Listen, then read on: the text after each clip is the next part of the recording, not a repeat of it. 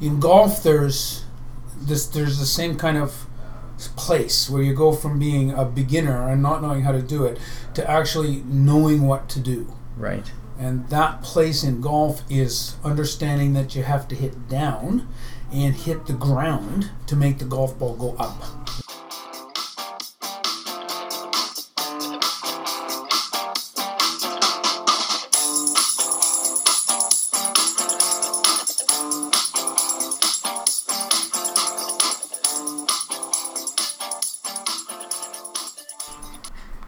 Everybody, and welcome back to the Consummate Athlete Podcast. I'm Molly Hurford.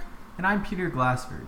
We have an exciting week this week. We have a really solid podcast, um, but we also have a big announcement. We've been asked to join the Wide Angle Podium Podcast Network, um, which basically is a grouping of a bunch of really cool podcasts, mostly cycling oriented. So we're sort of the, the new kid on the block. Um, with our, our multi sport uh, consummate athlete twist, but we're really excited. Some really good people on there. Um, and that's going to give us support to do maybe some more episodes to help us out with hosting um, and just helping us out with making better podcasts for you guys. So we encourage you to go over there, check out the Wide Angle Podium website, which I believe is wideanglepodium.com. Yep. They also have a Facebook and a Twitter that you can go and you can get updates on when our podcasts get released and when the other podcasts, such as the Slow Ride and In the Crosshairs, which are two awesome cycling oriented ones, and you might find that you really like sort of the twist they put it on there. I know a few of our listeners have sort of come to podcasts through us and are starting to get their feet wet, so you might find that you like having a couple of regular ones. That's definitely what Molly and I do. Is you sort of whatever you're into, you find the couple podcasts that you really like, and that way you get a couple, you know, a new one every day. Um, so yeah, so check out the wide angle podium. We'll keep you guys posted on developments with that, um, but hopefully it should mean a better podcast. And by all means, keep the suggestions coming. But speaking of better podcasts, today's with Jack Sasseville is kind of a departure from what we've been doing. Uh, we know a lot of you listening are endurance athletes. You're either cyclists or runners or triathletes. So a lot of the stuff we've talked about and a lot of the experts we've talked to have sort of a direct uh, correlation to what you're already doing. So you probably picked up a few tips, but it probably wasn't a totally new activity for you if you, you know, took anything away from them. But today we actually sat down with Jack and talked about what people need to know to get into golfing. Uh, so Peter, have you have you ever gone golfing? Yeah, I've been a few times, and I think having some hockey background has helped. Um, That's true. You hit tiny balls or pucks with sticks. Basically the same thing. it's similar. I mean, I think, and then also just the having Happy Gilmore sort of come out in my youth it helped with sort of that. But yeah, I've been on the course and gone to driving ranges and putting and stuff. But I would by not I would by no means call myself a, an expert. Now, have you ever felt uncomfortable in these places, just sort of out of place and like you didn't know what you were doing? Yeah, and definitely golfing is one of those sports where sort of the barriers to go and try it, whether that's at a driving range or actually actually go to a course, are, are higher, right? It's uh, as Jack describes today, is you know, it's, it's there's some rules about dress, there's some you know just codes of conduct on how you go around the course and stuff. So getting Jack to explain that to us, I think, is really helpful. So it's really interesting. I was worried it was going to get a little too convoluted into you know individual movements of the sport, but I think we have really good tips on how to get out, where to try things, how, what to look for, what to practice.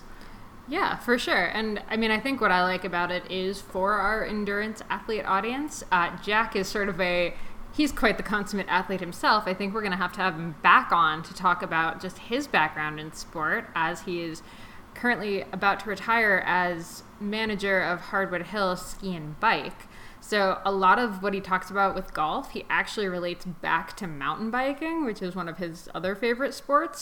So for the endurance people out there, I think uh, having some of those cues makes it a little bit easier to Yeah, and really, understand. really interesting because Jack definitely does play. You know, he's a golf pro, but then he's also, you know, it was the national ski coach for cross country, and then he also rides in a couple different disciplines. You know, he's played around with cross and TT and stuff, so definitely he's able to draw. Which you know, I definitely love those parallels between sports. Um, a lot of times help people get into them. So for the fact that Jack draws a couple of parallels for us back to endurance sport, it'll be a nice way for us to sort of sidestep and find this complementary thing and. I think that's that's the big message is that Jack talks about you know how they were taking cross country skiers out you know for you know, just as a group activity, and the coaches were going just as conversation, right? And no one was getting dropped, but they were able to be active and you know move around, playing around, and be a little competitive still, but you know just get a bit of a change. So I think when we're looking at this consummate athlete lifestyle, I think this this addition of golf or playing around with golf might be something that you find is actually really really a good complement to you know your strength training and endurance training that you're doing already.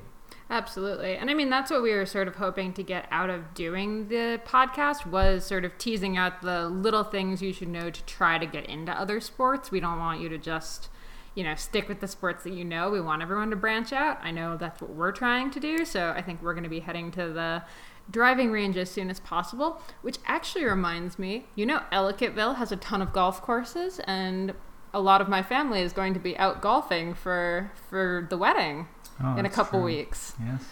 So hopefully, at least this way, my uncle can't make fun of you for carrying your golf clubs wrong. That's right. The big tip that Jack leaves us with is how to carry the, the golf bag so that you don't look like a noob. Yeah, so, and you're gonna yeah, want to. I'm basically ready. Yeah, you're pretty much a golf pro. All right. Uh, well, I hope you guys get the same sort of excitement off of this, and we'll maybe see you on the links. Uh, if you have any comments or whatever, uh, definitely let us know via Twitter or Instagram or however you want to get a hold of us. Absolutely. All right. Enjoy the show.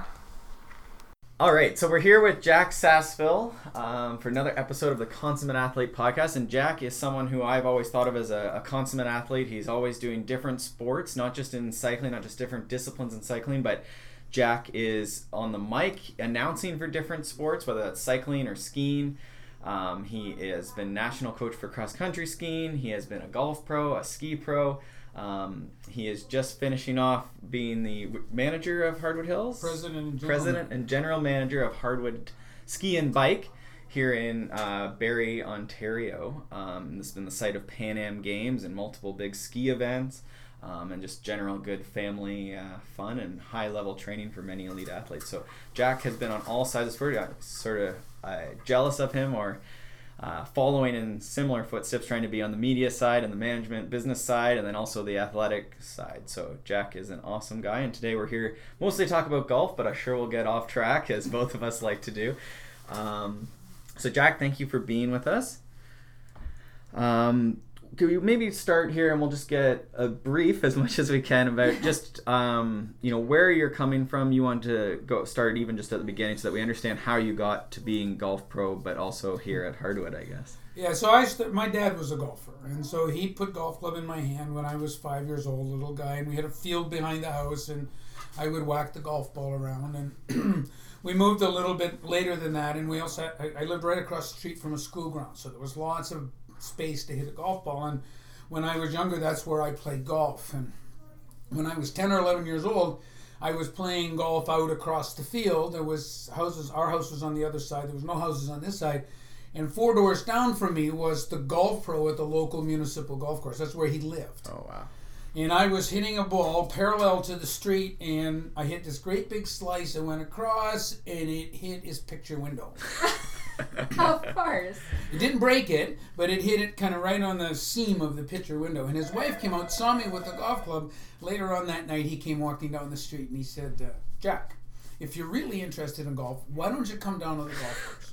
come on down and you know, I'll get you a job. You can pick balls on the driving range, right. and you can, you know, you can clean clubs in the back shop. And he was my first boss, and and so when I was 18, uh, I turned. I worked for him all the way through high school, and when I was 18 and I graduated and I was in university, I, I turned professional.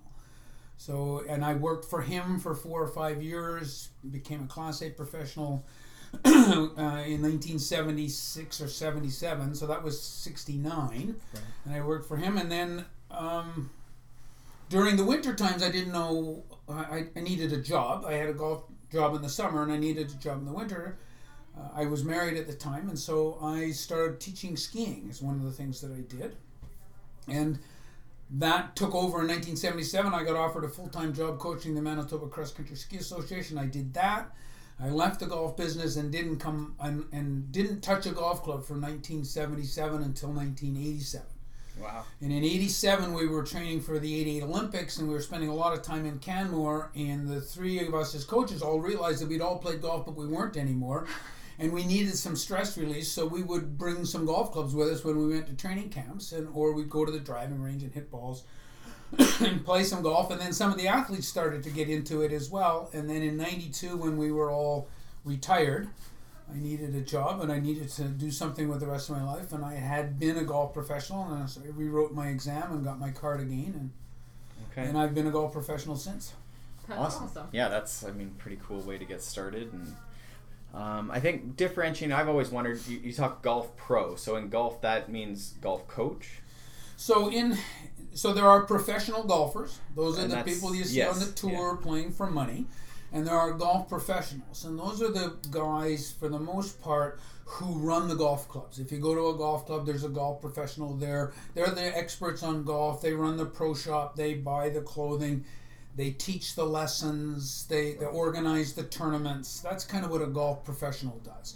They have to play to a certain level, but they're not professional golfers. Okay. So some of them, there's different streams. Some of them stream and become coaches. Those are the full-time instructors, and I did that for a while. some of them stream and just become businessmen. They, they run a Okay. they run a business. Some become general managers of golf clubs, which is not which is what I've also done. Before I came here, I was, and it's not too dissimilar from being the general manager of Hardwood Ski and Bike. You Right. you manage all the areas of the operation as a, basically as a businessman, and so that's how that works. And and then the other stream, of course, is every all of us wanted to be professional golfers. Sure. Most you know, most of us didn't have the talent, ability, work ethic, whatever it took to be that good at the top of the pyramid. So you slide over to the other end of it if you want to stay in the business.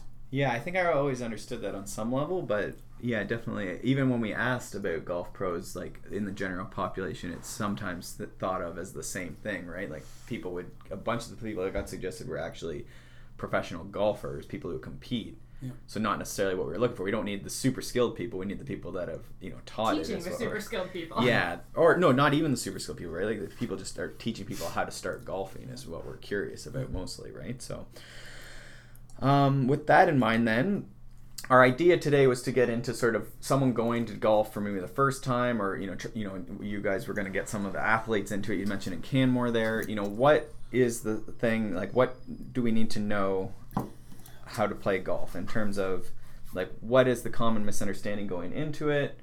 Um, yeah, like is there something that you can say like just going into it? What would be your piece of advice? Well, the, the first common un- misunderstanding is everybody thinks it's easy because everybody's doing it. Mhm. And in fact, as a as a movement pattern, it's one of the most difficult movement patterns It's around. very foreign because of the twist. There, at one point in time, I heard that there were 144 separate movement, muscular movements in a golf swing. I believe A it. tennis serve is 90. You know, there's other ones. Um, the other thing that people don't understand about it is there's actually fear in golf. It's not the fear that you would have standing at the top of a steep drop off mm-hmm. on your bicycle. Mm-hmm. It's not the same fear you'd have at the top of a double black diamond run in skiing. The fear is hitting your golf ball in the woods, in the water, in the sand, making a bad shot. What will everybody think of me? right. Yes. And so that fear is, or or not fitting in, or not knowing what to do. Where do I stand? If you're a beginner, where do I stand? How do I? What do I move? Sure. Like, are people going to yell at me? Or, you know, those people seem to be going so fast, and I don't think I can keep up. Yeah. So there's all of that internal thing, and the, every sport is composed of the four elements of physical, technical, tactical, and, mental skills. Right. All sports have those in various different degrees. Mm-hmm. Golf is primarily a technical sport that's run by your mental skills. Because that golf ball is there, you're not reacting to it coming to you, it's sitting there. You have to actually initiate the movement.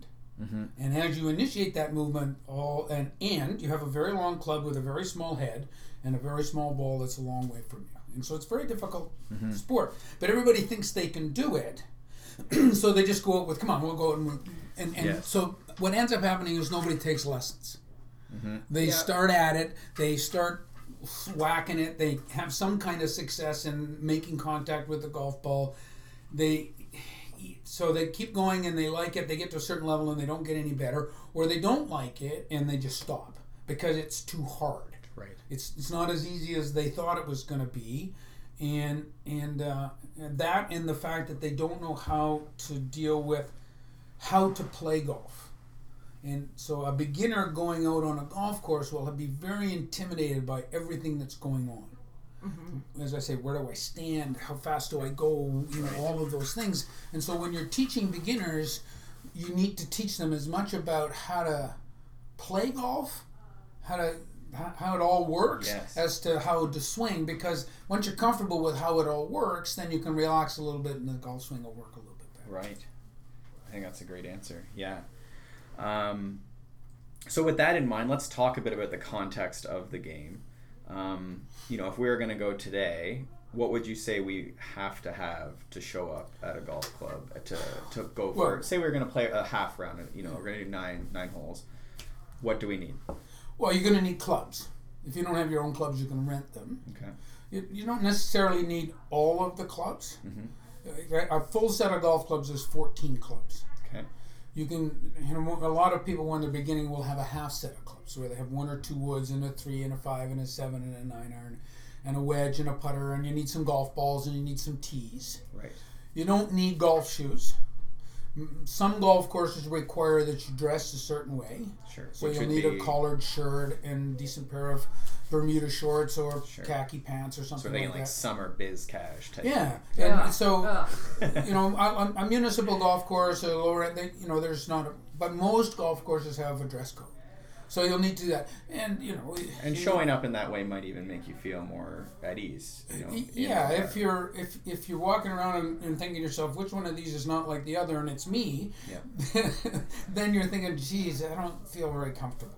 I It would be, you know, good." people go skiing in jeans, and you know that's the person who's Yeah. a little new. Yeah, it's the same thing. If Yeah. they show up here and they're wearing jeans Yeah. and they're going to go for a mountain bike Yeah. or they're wearing jean shorts, you know, A, that they don't know what they're doing, and B, they're going to be very sore in about an hour. Seriously.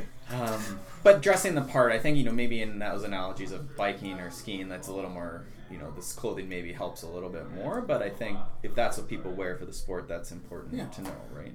Yeah. And, and so there's different levels in golf. You have, I talk about municipal or public golf courses, and then you have semi-private golf courses which have some members but allow public play, and then you have private golf courses which only members can play with their guests. Mm-hmm. And at every, you know, the, at the semi-private and the private level, there's definitely dress clothes at clubs. Okay. Over the last ten years, they've actually relaxed them quite a bit.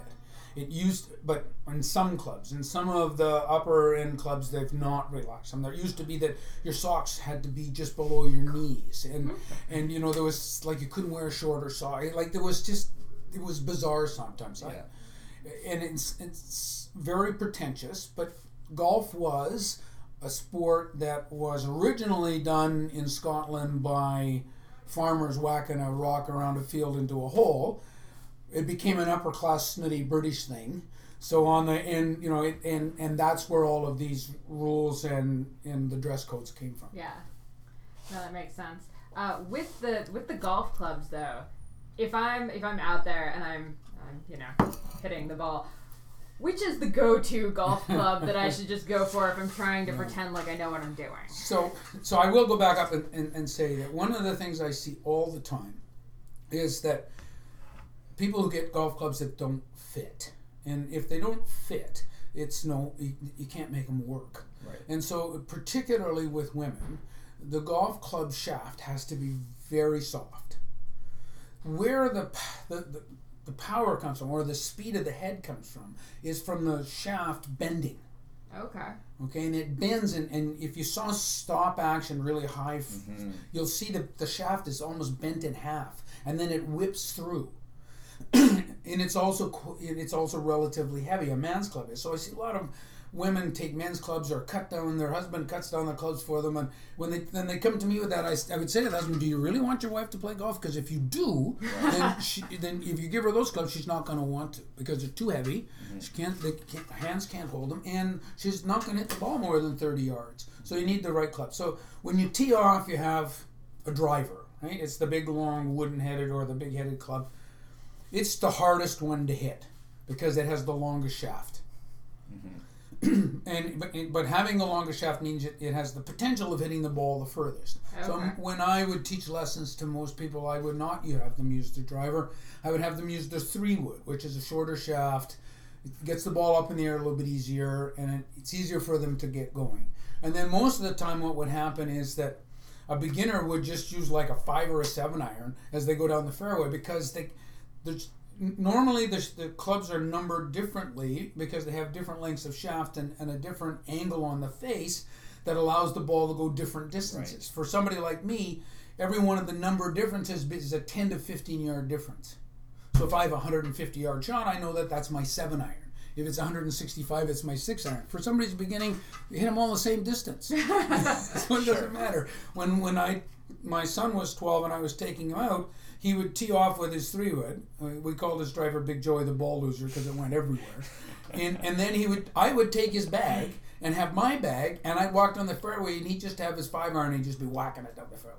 Until I got close enough to so the five iron would go too far, and then he'd take one of the shorter Right. clubs and he'd chip with it, and then he'd get on the green and putt. Okay, so when So- all else fails, five iron. Some, something in the middle, a five iron or a seven iron, because you're not going to hit it Right. it, like there's no you can't differentiate. There's just you have no Yeah. you have no way of knowing any different. Sure.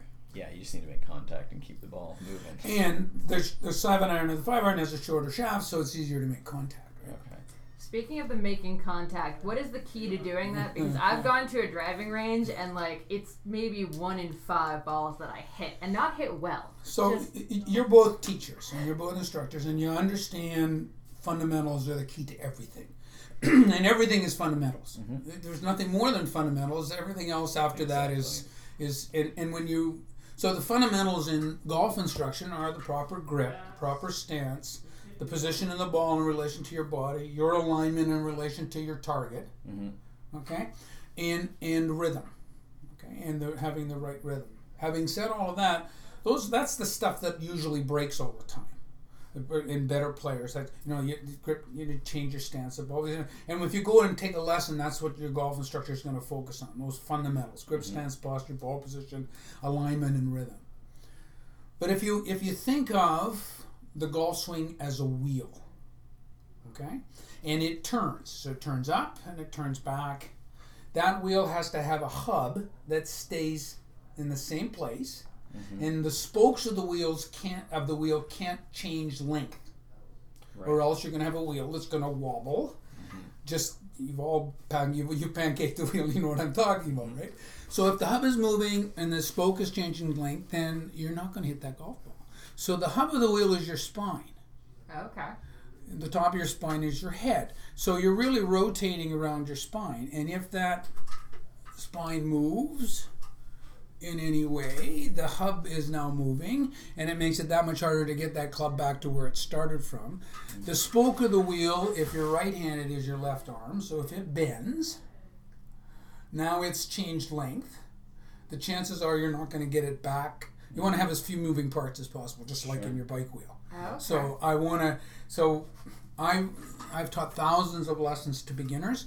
Most of those lessons, I have my hand on somebody's head. and even now, I'm teaching a, a very good player. This is a, a guy who's going down on scholarship in the United States to play golf this summer.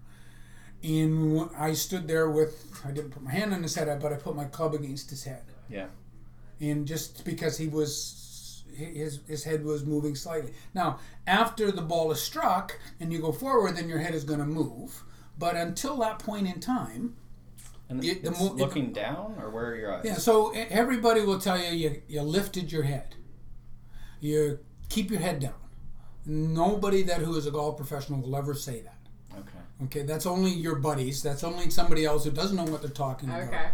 because the reality is is that um, so you have to keep and the reason why it moves is because you don't know it's not supposed to move so i have people look in Uh, uh, in a mirror look at glass look at the shadow on the ground to see it and to feel what it feels like when it's not moving but the reason why your head lifts or you look up is because you're trying to lift the ball off the ground. And Molly's done it twice sitting here.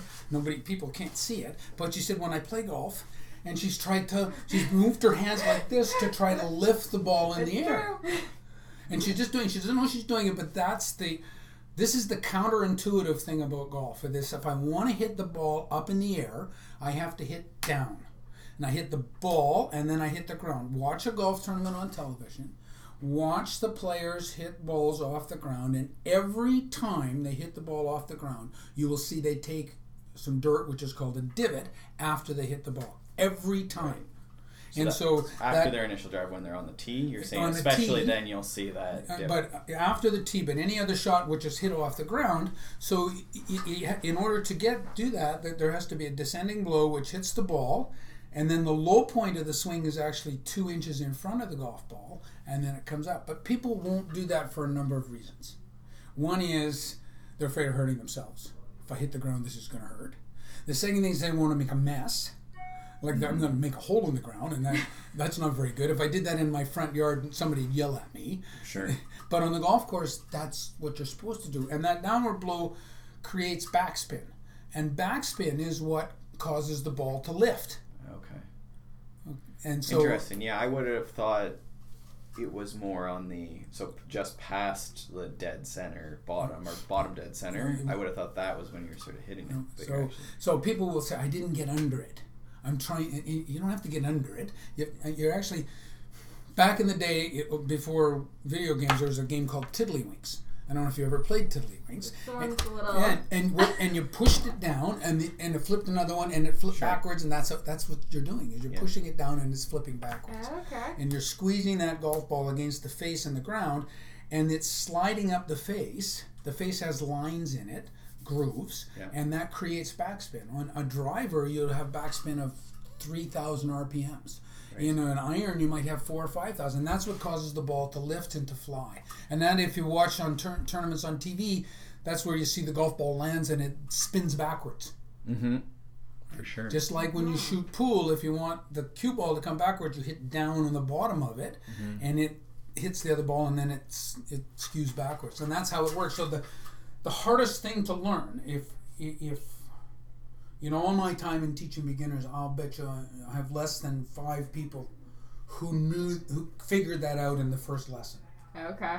like just that whole The hitting down circular to make the thing go up. stroke. hitting down to make it go up mm-hmm. and taking a divot and i can i can i can see the faces of them because it's been so few people and so if you go to the driving range and you just keep hitting balls off a tee you'll never learn to do that mm-hmm. because you don't have to and, and, and, Right. and a, a weak instructor will have people hit balls off the tee so they have some success and they get the ball in the air but when they get out on the golf course and they try to play they can't do it because Okay. you can't put it on a tee on the golf course. It's not. It's by the rules, you have to hit it off the ground. So you need to learn to how, how to hit it off the ground. So that's how come you skull it. That's how come you top it. That's why you whiff. Mm-hmm. It's and, and so that's that's the that's the point when you can hit down to make the golf ball go up. That's the point when you stop being a beginner. Yeah. That that's that's the point where you can say to yourself, "I'm no longer a beginner." Right. But there's people who've been playing golf for 30 years who are Still, beginners. still missing the ball. who are still trying to do that Mhm. and kind of making their way around. That's a long answer to that, but No, that's. I think that's that's good. Do people? You would still miss the ball. Like you still see like that's I guess the mental component of the game is like a, a, a skilled person. Would they miss the ball ever? No. no, and, and so and they wouldn't. A skilled person would never miss the ball, but they would miss hit it all the time. Like slice it. Or, so, uh, Ben Hogan, who back in the fifties and sixties was the the best golfer of his era, would say in a go- in a tournament round, he would hit three shots in a round out of seventy that he that he liked. That were probably the shots he wanted. that right? the shot that he Yeah. wanted. Everything else was a slight miss, and that's the problem with golf. Is that everything? If you're a perfectionist, I am teaching a perfectionist right now, and it's very. I need to get him to reframe all the time Right. because he hits a shot and it's not doesn't exactly perfect, and it's not a good shot. And I would say to him.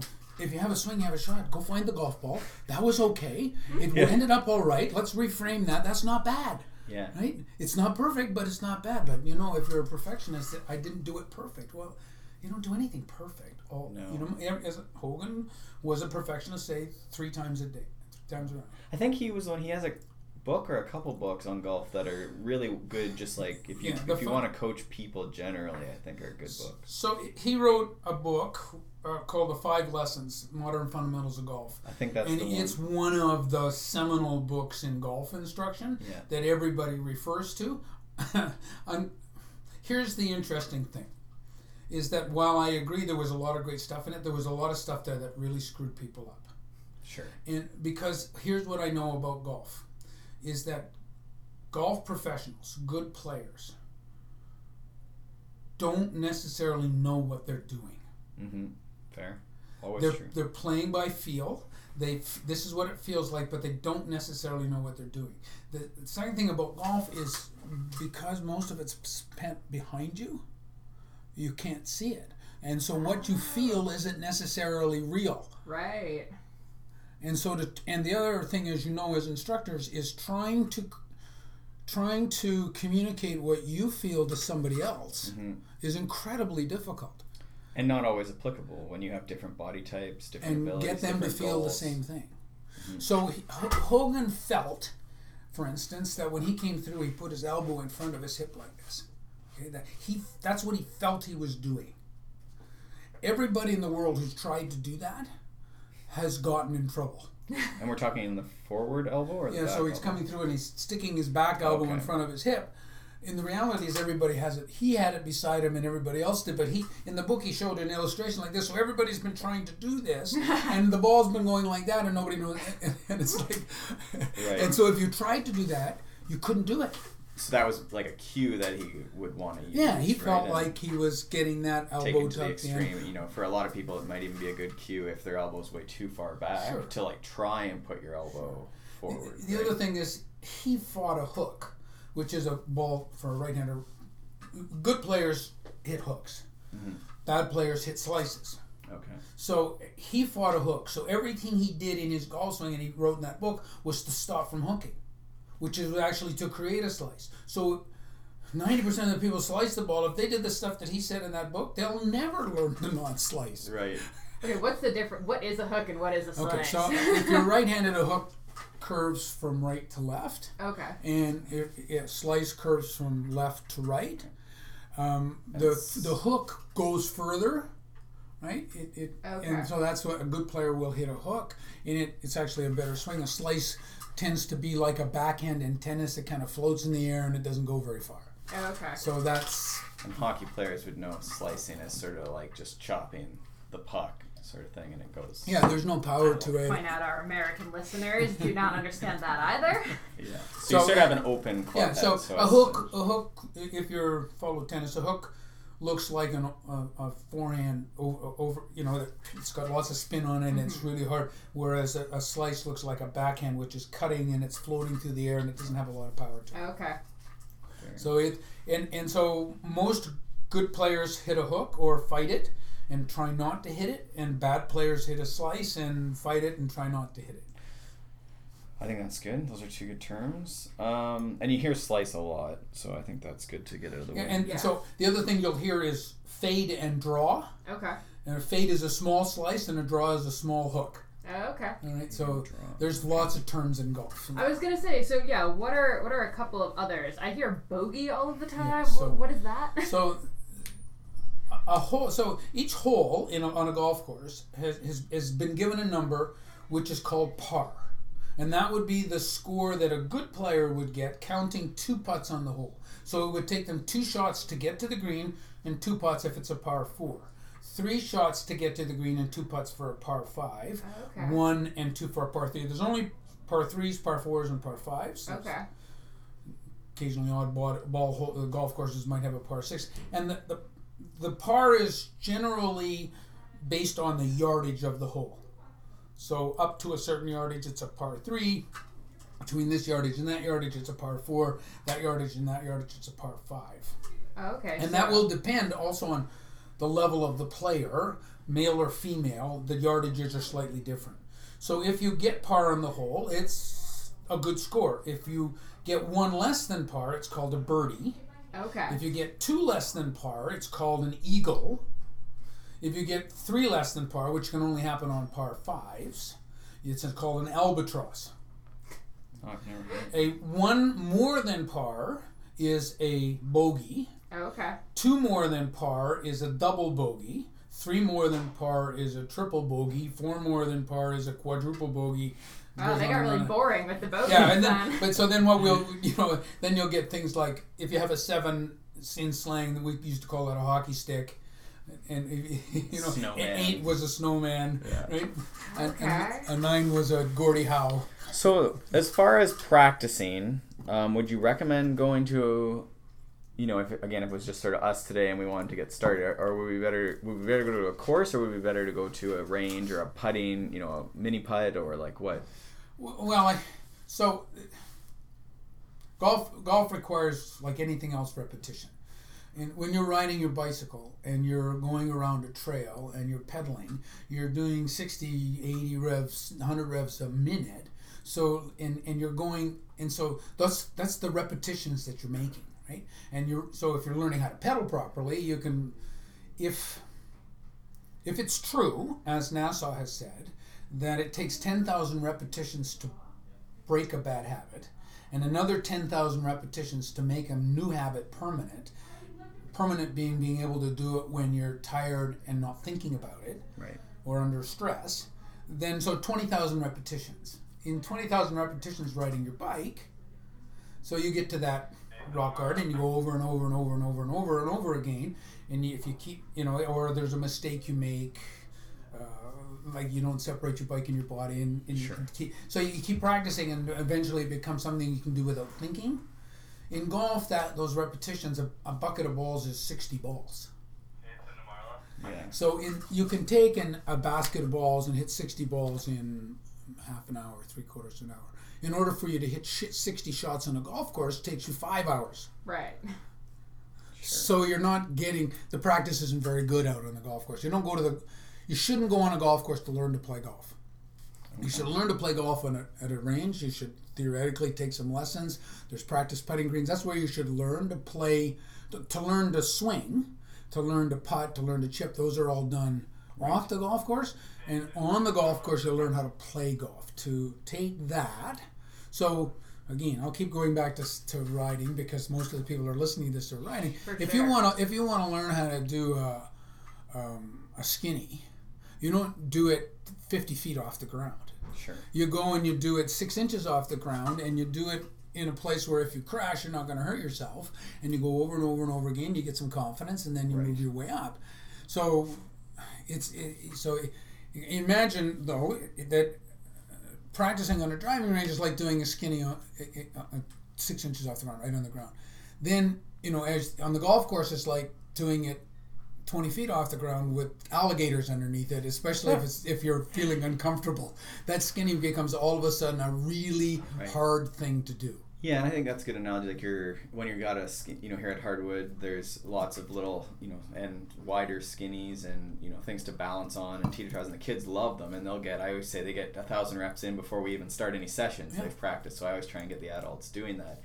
But you can't do that on a trail, even here at Hardwood where there are skinnies to get turned around and get back onto the trail. And you know we have you know they so there's the putting green of skinnies and stuff here, so it makes sense to get that without you know any confines. We don't have to worry about hitting you know the the you know the building or the people beside you or Yeah, If you hit a bad shot on the driving range, you pull another ball out and you hit it again. right The danger of that, though, is that when you get on the golf course, you don't get another golf ball.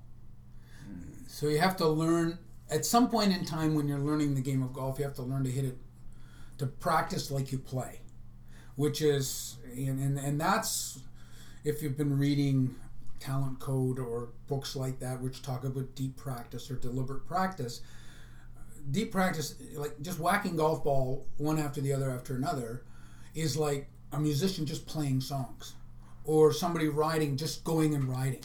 And mm-hmm. they miss a they miss a feature and they just keep going. Right. That's you're not practicing anything you're teaching yourself how to do it you're, you're not getting any better So just banging keys, I guess, would be the analogy with Right. the musician, right? And rather so than trying to play a song. Oh, well, worse, no, rather than taking a little part of a passage that you can't do very it, well, yeah. and you keep doing it over and over and over, and then you put it in the context and you add a little bit more, and you make sure you do rather than just going and playing a melody with your friends, just going and So it might actually around the- be early in this driving range experience, you know, maybe not your first time at the range, but after you've taken a lesson stuff to start thinking about, you know, even just adding that little bit of even mental challenge of like pretend I have to like use this ball. yeah. So and- it's and- not off in the parking lot. It's That, that's down the road, right? Because Right. it's hard to take that that driving range string swing to the golf course. Standing on the first tee, there the group behind you is waiting. Everybody's looking at you. The starters there, you know, like you're, they're the people that you maybe you're going and you're playing with people you don't know. I can tell you that I still get nervous. Mhm. I, I Yeah. still do, and so being able to make a golf swing, do it properly with when you're nervous or when you're a little bit paranoid is quite is quite difficult. So at some point in time you need to do that. At the beginning you just need to groove it. Right? You need to be able to to be able to just do it Sure. and do it enough times so that you you can have some idea of what to do. Mm-hmm. Okay. So as we get more advanced, I should be like sneaking up behind him on the driving range, like scaring him every once in no, a because while. that's not very good etiquette, and you shouldn't be doing that on the golf course either. Yeah, but I'll get him ready to be nervous and How out. much or how often do you recommend like your students who are wanting to not necessarily play golf, not like you know the young people going to university and stuff for it, but people who just want to get better recreation? How often, how frequent of practice are you recommending? Well, you're never going to get any better at anything unless you practice, right? Mhm. And so, normally, someone who comes for one lesson is the only people that will help is if that's a person who's been playing for a long time and if something has gone wrong and they want you to check to see what it is. Right. But one lessons, mostly, most of the time, lessons are information. Mm-hmm. You're, it's knowledge. You, you know, and you give that knowledge in the lesson in the first five or ten minutes, and the rest of the time is supervised practice. Right. You give the lesson, then you supervise the practice to, and, and give feedback. And so what the instructor then is doing is, yes, no, yes, no, you did it, no, you didn't do it. Try it this way. Do it a little bit differently. That's what it's about. Um, but there needs to be, you know, back in the day when I played the trumpet when I was a kid, my trumpet teacher would say to me every lesson, "Doesn't sound like you practice this very much." and, and you know, I'd have weekly lessons, and the song would sound the same because I hadn't practiced in between. Yeah. So there's no use going to a next lesson until you've practiced what you've learned in the one before. And if you have a good instructor, they're building the pyramid. They're starting with fundamentals and, and they're not giving you too much to think about at the beginning and saying, once you get this, then we can go to this, and mm-hmm. then we can go to this, and then we can go to this. I'm not going to take you on radical until I know that you can that you can do that mm-hmm. piece. You're not doing a gap jump until I'm certain that you can can do it without Yes. without injury. And it's the same thing in golf. I'm not going to take you in and teach you this part of it until you get that part of it, and that takes a long time and it takes a lot of repetition. What's worse is if you've tried to pick it up by yourself and you created your own bad habits. Because now I got to take and break the bad habit before I can make the new habit. I'd much rather It's have like somebody who's never done it you're before, talking about like the Happy Gilmore swing. Yeah, stuff. or whatever, right? Molly hasn't seen Happy Gilmore. you so- know, I, uh, yeah, well, but that's it. That people have an idea of what they're supposed to do, but they really don't know what it is like. They don't know how to. you need the do it. feedback right and that's part of that deliberate practice you talk about um, as well right is that you need that that feedback at the right intervals you know with the right practice in between And but so need- I would say if you're planning to take a, a lesson once a week, then you should be practicing at least three times between Mm-hmm. those lessons. Otherwise, you're wasting your time and money and the instructor's time because when you get to that next lesson, you'll just be doing the same thing again. Sure. You'll just be you- he's going to be because if he's good, he's going to say, "Well, I can't go to B until you learn how to do A, and you haven't learned how to do A yet." So, all right, we're working on A Yeah, again. we're gonna do this for a while. Makes sense. Um, all right, so I'm just gonna ask, what is what is a what are a couple keys to good putting? Like, how am I actually sinking the ball if I've gotten if I've gotten it close? All right, so put, the putting stroke is no different than the main stroke. Right? You you have to grip it. You have to have the right stance. You have to have the right alignment. You have to have all those things, and you also have to stay still. hmm And if you don't, so the only thing that should move in, I don't need to move my body to make the ball go from here to three feet away. Right. I don't need to use my wrists which are, which is a multiplier of force, in order to make the ball go from here to three feet away. So when I putt, I just do that. And it's straight arms Uh, well, ish. comfortable. Yeah. Depends on how you want to do it. But I'm just basically have a pendulum going with my arms and shoulders, keeping the center still, and understanding that there's so that's the technical part of the stroke. You also have to deal with a couple of things. You have to deal with how hard do I hit it, and you have to deal with what direction do I hit it because it's not flat. So I have to be able to read that green and understand and that comes more from experience than anything else. It, like that ball's going to curve, and how much is it going to curve will be depending upon the slope of that green. And sometimes there might be two or three slopes, and then I'm kind of making it up a little bit. And And that's the hard thing I- to tell I- people too. Yeah, like, it'll come over time once you've seen a thousand, you know, of these greens. Yeah. The ones that slope to the right, the I- ball goes to the right. so I was the golf professional at King Valley, which is notorious for having some of the hardest greens in the world, and they're big slope and very fast. And I would take people out in pro ams, and I would say, "Okay, where are you aiming this one?" they said, well, "I'm going to aim it right there." I said, "No, you're going to aim it over there." Right. Well, how do you know that? Well, because I've had that putt before. Yeah. and I can tell you that you need to aim 12 feet to the where you different from where you're aiming it. And they go, no way. I said, just trust me. Aim it, pretend the hole's over there, and they'll see the ball go like that, and they'll go, oh my God. I never even saw that. But I wouldn't have seen it other I, as well. You'll hear on the again watch the golf broadcast on Sunday, and the and the and the announcer will say, none of those guys are seeing that break. They're all going to miss it there. Everybody's missing it to the right because it's so, so subtle. Mm-hmm. hitting the ball harder or further or shorter in shouldn't be hitting it harder or softer. It should be a longer or a shorter swing. Hmm. It should the swing the putting stroke should always be at the same tempo. Mm-hmm. And if you want to hit it the ball further, you take it back. You take the club back further on the backswing, and then the, the through swing goes further forward. Hitting it is very hard to control. That that the, the fine motor actions that You mean like to use your wrist? Yeah, or to try to decide I'm just hit it harder or softer is impossible to right. All right, I'm gonna crush you at mini golf next time. That's really my goal.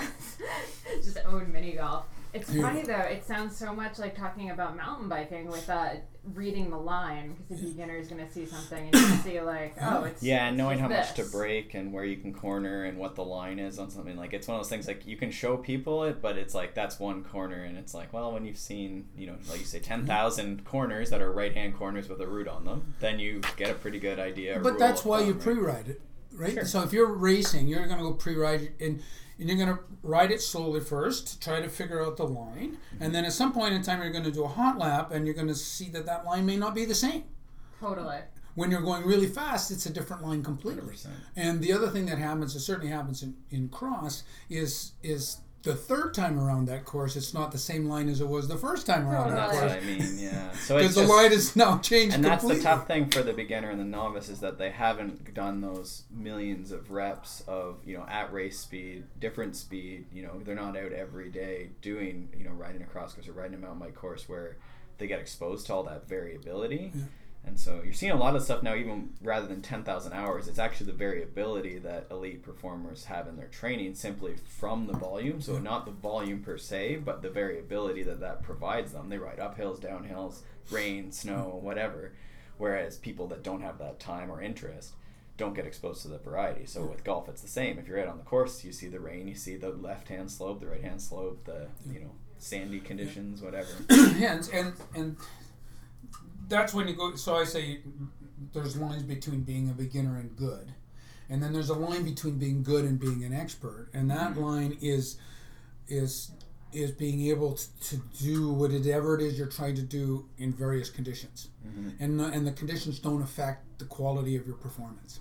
Like I would say, an expert if, if it's muddy and you're and you're racing cross, experts well, they have to slow down like everybody else, but it doesn't affect their performance very. You know, they, they can ride in dry, they can ride in wet, they can ride in sand, they can ride Sure. in grass. Doesn't matter what it is, they can ride in everything. That's what I would call an expert. Someone who's not an expert would say, and they hear it in golf all the time. "Oh, I, I don't like slow greens. I don't like fast greens. I don't like it when it's wet. The wind's blowing to me. Right. Blah blah blah blah blah. Yeah, you know, there's the guys or the, the people that are, you know, they're always on doing well. They always do the point. They always finish it, whatever the the, the challenge is. So we haven't talked a lot about the social. Like, why are we playing golf? I guess. What do you see? You know, you talked early about you were national team coach out in Canmore for skiing, but you the coaches decided they needed some you know social downtime away from the sport, and you guys use golf for that. Um, do you find that often being the thing? Like, it's sort of a good social, you know, unlike other sports like cycling or skiing where Hey, cycling is the new golf. Haven't you read the. Wall it Street is, but it's Journal? it, there's fitness. There's undeniably fitness and skill. Well, the, one of the reasons why cycling is the new golf is particularly in road cycling. Not so much. Mountain bikers are a little bit different. They don't come out in groups of twenty to go for a ride. You come out with your buddy. You come out in groups of threes or four. Yeah. And you're but you're one behind the other, and you're f- so focused on what you're doing, you're not really spending a lot of time talking. You might stop someplace and talk, but when you're riding, you're not yapping. You're because if you do, your next thing you know, you're on your butt somewhere. It's funny. I think that's another good example of uh, when you get those like really elite people because there is the conversation, but you can't have in-depth conversations until everything else is so automatic that it's like driving down the street. so in, in golf, one of the things that you can do is because it's four to five hours for a round, you have room for conversation. Y- So people will do it in business to create relationships. Not, not people don't do business on golf courses. That's dumb place to do Good, it, good etiquette. Yeah. right? But yeah, what so you don't do, sell things. you know, what you do is you create a relationship, and then at the end of it, you say, "Well, let's get together and we'll talk about what we can do together." Or all those right. things. You can learn an amazing amount about somebody's personality in golf, on a golf course. Right. You can tell who is the hot-tempered one, who is the one that will shave the edges a little bit and and not necessarily follow the rules completely. Mm-hmm. The one who will do anything to win and and do like it, it- people's personalities come out in golf completely. Seems like a really bad But, personality. but the biggest but the biggest thing is is that and I and I played a lot of pro ams is that if Peter if you and I go so on the road what's happening with all of why cycling is the new golf on the road is that people can ride together to a certain extent. The strong riders can go up front, the weaker riders Sure. can get in the pack and they can ride together. In in mountain bike, if you and I go and and we both want to do uh, the same level of intensity, you and I are together for three minutes, five minutes, and then you're gone. yeah. So in golf, you could be someone who is a 36 handicap, is going to shoot 130, and I can play as a golf professional, and we can play together. At the same time, playing on the same golf course, socially getting along, all of those things happening, and we can have three or four different people at three or four different levels of ability, still enjoying the Right. that social aspect with with friends. Husbands and wives can play golf together, mm-hmm. whereas they couldn't necessarily ride together. If I wanted to go for a ride with my wife, we'd have to get a tandem because she's not keeping up, Right. and or I'm going so slow that it's like, oh my god, Yeah. this is like Yeah. it's like this is what a challenge this is, and it's no fun, right?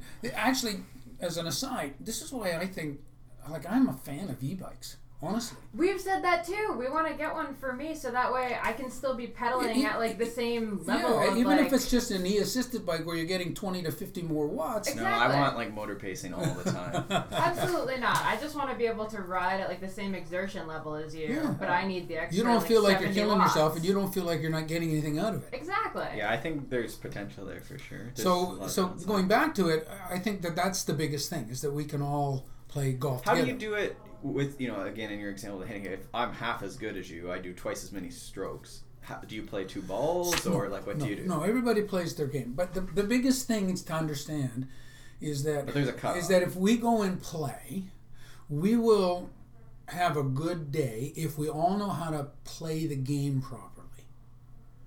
Okay, we won't have a good day if you don't know or one person doesn't know how to play the games. So what does that mean? It's about the etiquette and the rules.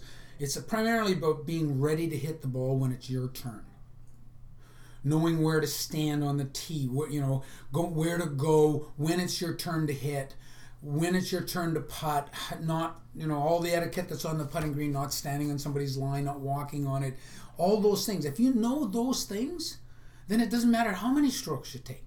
Right. It doesn't matter because as long as you're ready to hit when it's your turn, it doesn't matter. Because then when I get to my ball and it's my turn to hit, I'm ready to hit. You go to your ball, you're ready to hit. I see so often that people come into the game and they're not ready. What drives Gol- golf shouldn't take more than four hours to play around. Right. Like three and a half to four hours is all it should take. There are some golf courses that won't allow you to do that because there's so much room between greens and tees, and if you're trying to walk, you can't do it. But if you play the game properly, you can shoot 150 and finish in four hours. My son, back when he was 12 years old, he was 92 for nine holes. That's what that's what he was shooting. Right. He was shooting double what normal somebody would play, and he and I would play nine holes in an hour and a half. Right. Mm-hmm. He just walk up to the ball, whack it, and get- get to the ball, whack it. When it was my turn, whack it. We got to the green. I taught him that we get to the green. I take the flag out. He puts in. I put in. He puts the flag in. We go to the next hole, and we just keep moving. And if and now even now he's in his thirties now. He still plays really fast, and he he plays fast, but he plays the way the game should be. So if you mm-hmm. if you know how to do that, you can get along with anybody in the golf course. Right. You know, because people understand when you get that you know what you're doing, and you can see that immediately when somebody gets to the first tee. Mm-hmm. That they put their bag where they're supposed to, they're standing where they're supposed to, they're ready to go when it's their turn. They have their club in their hand, and you're not rushing. You never have to rush. You just be ready. Yep. Just be ready. So how does someone find out where they're supposed to do where the bag goes and where well, they stand? either through a lesson or playing golf with someone who, who, who a friend Yeah. who who knows how to play the game properly and can teach you all of those things. Mm-hmm. Some of sometimes you learn the lesson by somebody slapping you in the back of the hand, like Yeah. Sure. stop moving. Yeah. Like even the other day, I was playing with this this guy that I'm, this kid that I'm coaching, and his dad, who is I've taught for 15 years, who you would think knew better. He's been playing golf for 20 years, and but the son said to the father, "Dad, move your shadow," because it was in the way, and he just just wasn't aware that his shadow was in the wrong place, Right. and so he just moved his shadow, and that and that's just those little things Yeah.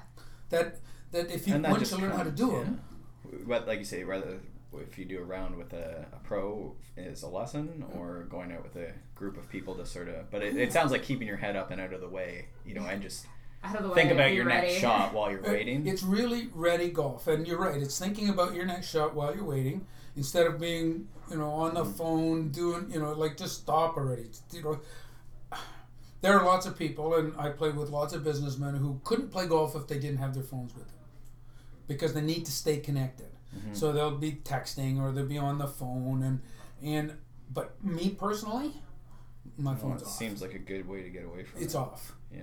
It, it, it's not on when I'm working, just like when I'm writing here and I'm working, I have, would have a walkie talkie so hmm. I could be in contact if somebody needed me, but my phone is off. I, it, it, that's the other value of, a, a, you know, golf to a certain extent is like mountain biking in that when you get out there and you get totally consumed with what it is, everything else, all the other stresses you have are gone. Yeah. But when I go for a road ride, I can still think about all the problems I have in my life. Mhm. It's but it's way harder to do that. You, got to pay attention on the mountain bike, and if you're, if you're not if you're paying attention to your riding, you can't pay attention to something else. That's the same thing in golf. When, when you're in the Or it's game, the next step. the you know, it's thing, like yeah. everything else falls away, and you can just play, and it becomes this little tranquil spot that's away from all the stresses of the rest of your life. Mm-hmm. That makes sense. I think that's pretty good. I think Yeah. really- yeah. I think that's a good. I'm excited to go golfing now. Great, another sport we can try. Yes. Golf is the king of sports, by the way. because it's played by kings. No, because any everybody, if you think of all those professional athletes, what do they do when they retire? They go play golf. That's They don't. fair. You know, you, when you retire as a mountain biker, you're not going to go do gymnastics. you're not going to go. You know, you're not going on the balance. I might be the exception, but Yeah, he might not be a good example. I go to gymnastics fairly frequently now. But So, but my point is, is that you know, it is a sport. You know, it, there is a physical component to golf, but there doesn't have to be. Mm-hmm. So it's accessible to people who aren't necessarily physical. They can still get some exercise. I wear my GPS when I go and I walk on the golf course, and I walk between ten and eleven kilometers on a round of golf. So there is certainly something there. When I'm taking a cart, I've worn the GPS is a little harder because it takes the cart too.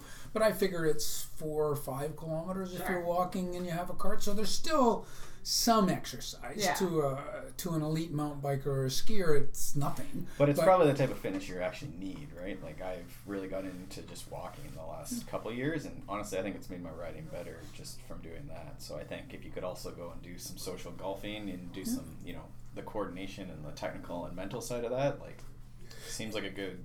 Uh, and that's what we did as cross country skiers. Is that you know we the guys got into golf because a it was call it active rest Sure. for lack of a better Walking, term. Walking, they were moving, their blood was flowing, and B, you you can if you want to be very competitive at it. Mm-hmm. You know, you can have a game, a match. You can play against somebody. You can put a couple of dollars in, and so if you're a competitive person, like our cross country skiers were, like you are, mm-hmm. then it gives you this a little bit of an outlet for the competitive juices, and this is why professional athletes do it when they're done too, because They want there's there's this outlet for the competi- competitiveness that's innate in those kinds of people. Yeah, I think it's a cool sport. I mean, like anything, you get to a certain point and you're like fighting for inches, right? Like half strokes or whatever. Oh, yeah. But you can always get better, right? And It, it, it, it, golf is because it's so um, the tolerances and the room for error is so small, even at the highest level. If you Tiger Woods, who was probably the, the best golfer of his generation, won less than fifteen percent of the tournaments he ever went into. Mm. So eighty-five percent of the time, he didn't win. And so the and but he was the best Yeah. guys will go and have a career and the guy that won the PGA championship this week as I, I remember following him because I, when I, I was coaching a, a guy on the PGA tour back in the in the late 80s and early 90s uh, no early, later than that Ashley Chinner. And I remember, so this would be the early 2000s so 2002 I was coaching Ashley and I was following on the golf course and this guy Jimmy Walker was playing with him shot 77 to play really bad missed the cut. And I thought that that guy can play he won the PGA and he's only he's been on he was on tour for 15 years before he won a tournament 15 years that's crazy. and then he's won five now in the last three years he broke through at the age of 37 That's crazy. it's just that's how tough that sport is. And then next week, like like so in the three other majors, he missed the cut twice and finished 37th in the other one, and now he wins. That's how golf works. Yeah. And then next week you're you're gone. It's so it's so difficult to stay at the top. If you get if you get in shape and you're you know i chances are you can go into an event and have a pretty good idea where you're going to finish pretty well every event. Now it might not you'll have you'll know what the range is. You're not necessarily going to know what exactly what it is. I think Nino sure knows that he's going to be in the top three. Yeah, he might have an idea. I think Nino is, unless he has a mechanical, he has a pretty good idea that he's Yeah. he's, he's going to finish in Yeah, the year. Yeah, and he would three. have a minimum expectation where like Yeah. it would have to be catastrophic. Yeah. You know, and Absalon like phoned in one of the last World Cups a few years ago, and he rode a dually, which at the time was a big, you know, it wasn't a very good dually for cross country racing, and I think he still like didn't even try on the start. You could tell somehow was still like 15th or something, like two minutes down, but like very little, like, and you could tell he was not at all in any trouble. So. Yeah. So, but in golf, it's different. There's, you know, there's tolerances are really small, and Mm-hmm. and you you know, if you miss it by a, a one degree, you know, Right. there it goes. It's off, right? But they would have the same thing as you know, Tiger Woods would be able to really not try and probably get, you know, whatever, 10, 15 strokes below his normal. Sure, easily.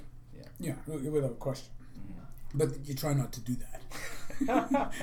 it's not fun then. I think that's when the burnout happens, isn't it? When Yeah. you don't have to try anymore.